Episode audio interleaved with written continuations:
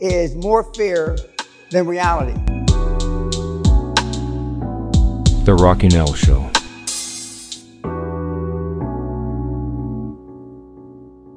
A fear worse than reality. We suffer more in imagination than in reality, Seneca. A fear of the unknown is hardwired into all of us. Remember those monsters under the bed and in the closet as a kid. Don't look under the bed. Don't look in the closet. It's dark there. Just get into bed, throw the covers over your head and imagine what lurks where the eyes cannot see. There are no monsters in dark places. As adults, we know they are given life through imagination. Even so, fear of the unknown remains. The monster known as failure stalks and taunts us in every stressful situation. We tend to obsess over what we fear. Each concocted failure scenario is relived multiple times until what we imagine is far worse than the reality of what we face. According to Seth Godin, worry is the act of experiencing failure repeatedly in your head before it ever happens. I'm going to mess up at the next game. I'm going to forget my lines in front of everyone. I'm going to fail that test. Fear guards against risky behavior, but if left unchecked, it can prevent us from growing. Too much fear of a thing often results in inaction.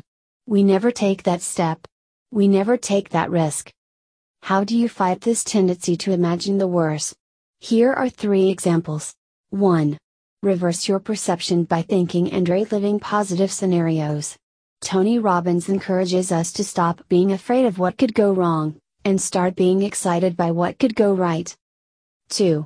Pick something in the past that turned out to be tame compared to your imagination. Use it as a reminder each time you succumb to fear of the unknown. 3. Imagine what you fear as a storm at sea. Then use these words of wisdom from the Buddha Stop trying to calm the storm. Calm yourself, and the storm will pass. The next time you anticipate the worst in a future event, use one or more of the three strategies to contain your fear of the unknown. How did it go? Is there something else that works better for you? I hope you found this podcast informative. If you have any comments about this or the other episodes, please comment where available or send them to the Rocking Al Show at rockingalentertainment.ca. I'll be looking forward to reading them. You can also hear the podcast from other apps. Go to www.rock103.ca forward slash apps, where you can download your favorite apps to your devices. Until next time, goodbye, everybody. The Rocking Al Show.